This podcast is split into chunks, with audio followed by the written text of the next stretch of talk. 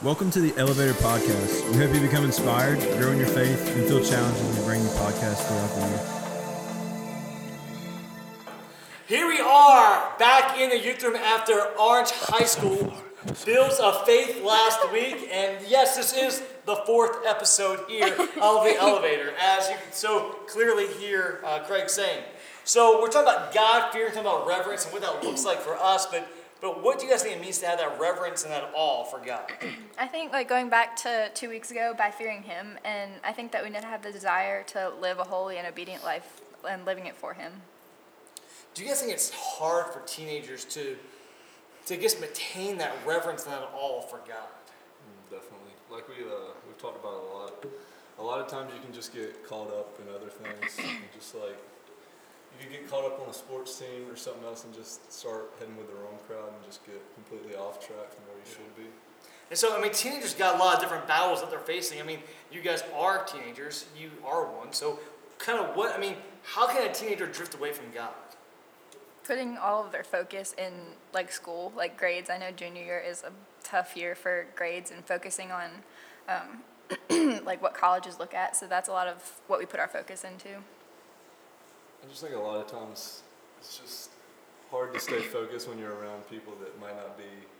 Uh, it's easy to lose focus when you're around people that focus like more on stuff like if they have like a sport they worship Yeah. and just other gods just that aren't aren't the God we should be worshiping. I think a lot of the times teenagers think it's okay and that if they just do it one time, like go to a party one time or go hang out with the wrong crowd for one time, then it's okay. But then they get on that crowd a lot and then they just drift completely away from God. And like I said, they think it's okay when they do it one time, but it's never just one time.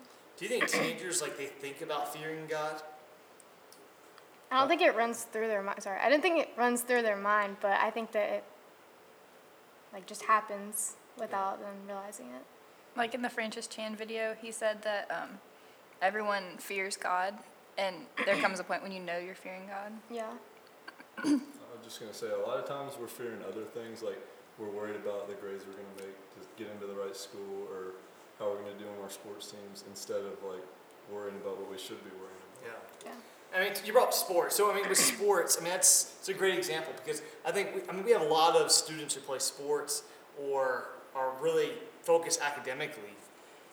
What happens? I mean, when you miss, I mean, you're on the baseball team of an Orange. If you miss a game or you miss practice, I mean, there's a punishment, right? There's the fear of, of the coach. Yeah, when you talk about like missing stuff, like you miss a practice and you obviously miss an opportunity to get better. It's just like if you have something else that you're putting in front of church, you're missing church and you're losing that opportunity to learn more about God and learn about fearing Him. And I think like missing church and missing youth group um, deprives you of that uh, like fellowship with your other youth members, and you really need that to um, become stronger in your walk.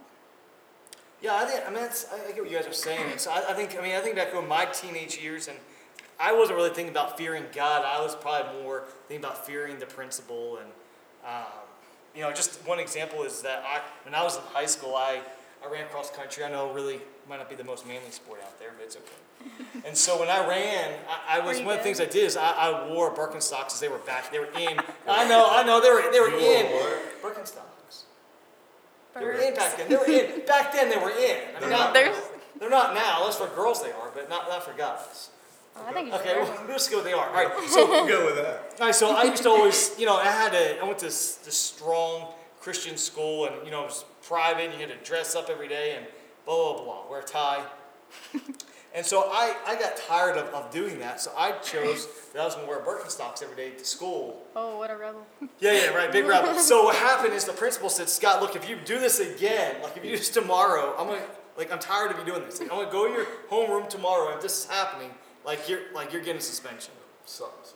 Yeah, right. So, so I said, all right. So I showed up next day, totally forgetting about this, that he made this, told me that I would be getting a suspension, and so. I went down to the nurse's office when I got there because I had the fear of Mark Freund. That was our principal. I had the fear of him, and he scared me. Do you So think he's watching?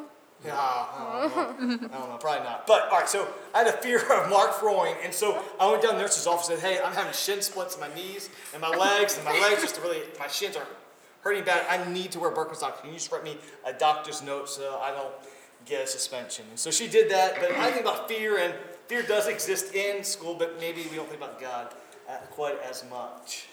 Now, Francis Chan tonight talked about fear, and with that, you know, come some things. What were some things you got out of that, that Francis Chan video tonight? When he talked about fearing the Lord, that like fearing the Lord leads to life, I thought that was definitely a true statement because we a lot of times we don't think about us fearing God, and we talked about that. But when it happens, we just keep drifting, like we had said. And then I think that a life with God is a pure life, like he had said, and I completely agree with that as well. It's good. I think that without fearing God, we wouldn't really understand um, the depth of His power and how much power He actually has. Without God, we won't know why sh- we should be following Jesus. So That's what I was trying without to God, we don't know why we should be following. Yeah.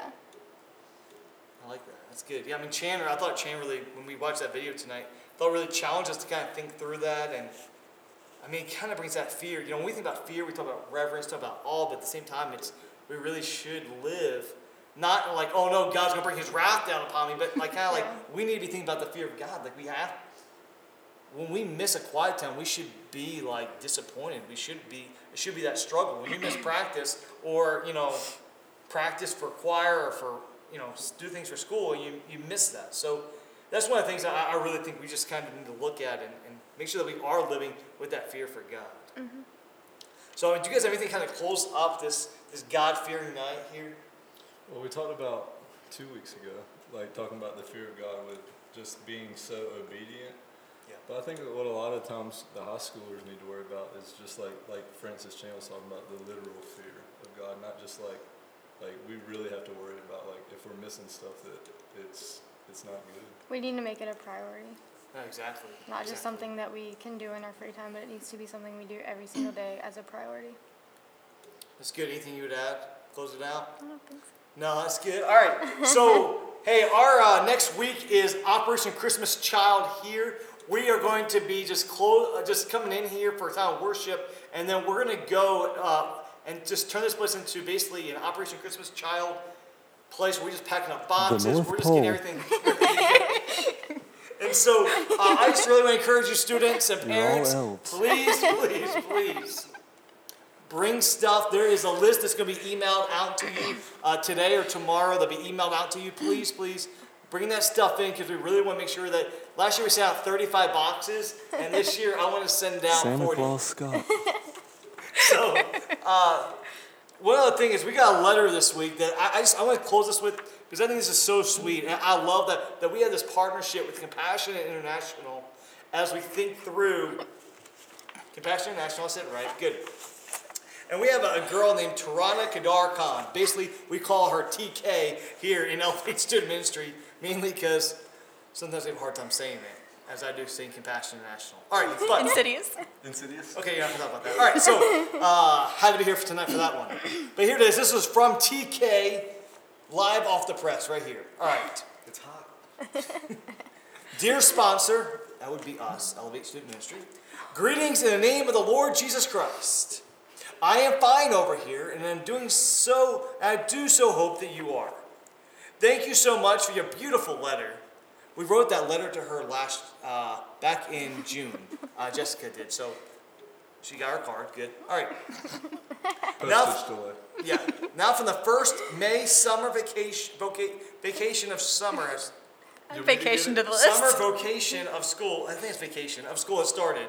That says vacation, right? Yeah, we'll say that. The word. We have VBS programs in our center in the month of May. We'll be starting to going into school in the month of July. Whew. All right, I participated in the entire program in our center. We celebrate Palm Sunday and Easter in our center. I participated in the program, and also most of the uh, the hand puppets and wells are, are dry here. Hand Please, pumps. oh, hand pumps. There it is. All right, hand pumps and wells are dried here. Looking for English classes. All right, It's a nice trans- letter. this is If you could read it, it'd be a nice letter.